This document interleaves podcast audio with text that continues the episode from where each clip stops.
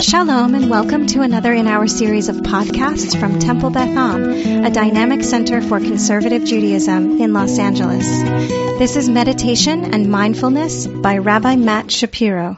I'd like to offer up a thought on a verse from this week's Parsha that um, even if you don't know you know it, you probably know it in some way um, and to offer that up as a framework for a few minutes of meditation for us to engage in uh, together. Um, this week in the Parsha, we have the verse, V'achalta v'savata uverachta, um, that you see frequently um, in um, the in the Birkat Hamazon. For those of you who who know who know that part of our liturgy that when we say v'achalta v'savatu v'racha etanai lehecha al haaretz that when you usually translated as when you have eaten um, and been satisfied um, that you should bless the Lord your God for the good land that has been given to you. Um, and you can sometimes see that translated in the JPS. It's translated as when you have eaten your fill, you should give thanks, you should bless. And obvious uh, in that way to understand why it's a part of the, the liturgy.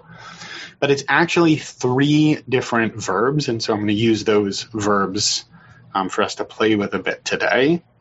So the first verb is that that you eat, right? That you consume, that you that you are ingesting something that sustains you, that, that brings you nutrition. But then the second verb is savata, that you reach a point of, sati- of satiation, that, that you're full, that you have enough. And I think it's important to note that those are actually two different verbs. That there is consuming, there's eating, and then there's a state of being full, of being satisfied, of being savea. And then the third verb is uverachta, and you should offer up some kind of blessing or gratitude or at least acknowledgement for that which you have consumed and been satisfied by. There's much, much more uh, I could riff on here in terms of what does it mean to be truly satisfied, to be fulfilled, to be the one who is rich by being uh, grateful for their lot. There's lots, lots to, to talk about there. But I'm going to try to sort of filter that into a, mini embodied practice and to assign this out to our breathing. So for our meditation, when we inhale, when we're breathing in, I'll offer that up as the the consuming, right? The eating part, right? I am now ingesting, inhaling that which sustains me. And then in that moment of pause, when I have inhaled, but before the exhale, that is when I am full, right? That is when I am um, satiated with that which my body needs to sustain me. And then on the out breath, on the exhale, that that is the blessing. That with each exhale, I'm actually offering out into the world some type of blessing, some type of acknowledgement, some type of breathing back out um, gratitude and recognition for that which sustains me. And then, of course, there's another moment of pause, and then consuming, insatiation, and out breath blessing. So I'll offer that up as a framework for a few moments of meditation together. Um, as always, right, when it comes to this practice, if that's a grounding and a focusing way of being mindful and present, I encourage you to stay with that. And if and when your thoughts get distracted and float off into other matters, that's also, of course, something that often happens during practice too. And when you want to come back to that reflective framework, I'll encourage you to do so. Um, and even if you use this time as just engage with your own breath, your own grounding practice um, that's um, that's of course welcomed as well. So let's just take a moment to make sure we are sitting comfortably. Whatever that looks like for you. For me, it's straightening up the spine a little bit, dropping those shoulders, making sure my jaw isn't clenched or locked. Just bringing presence into this moment. And again, I'm going to be working with this idea of consuming v'achalta Savata, that moment of fullness, and then Virachta. I'm going to set a timer for about five minutes, and um, we'll take these moments together to engage in this reflective recognition of all that we consume and our moments of fullness and the blessings that we can offer up.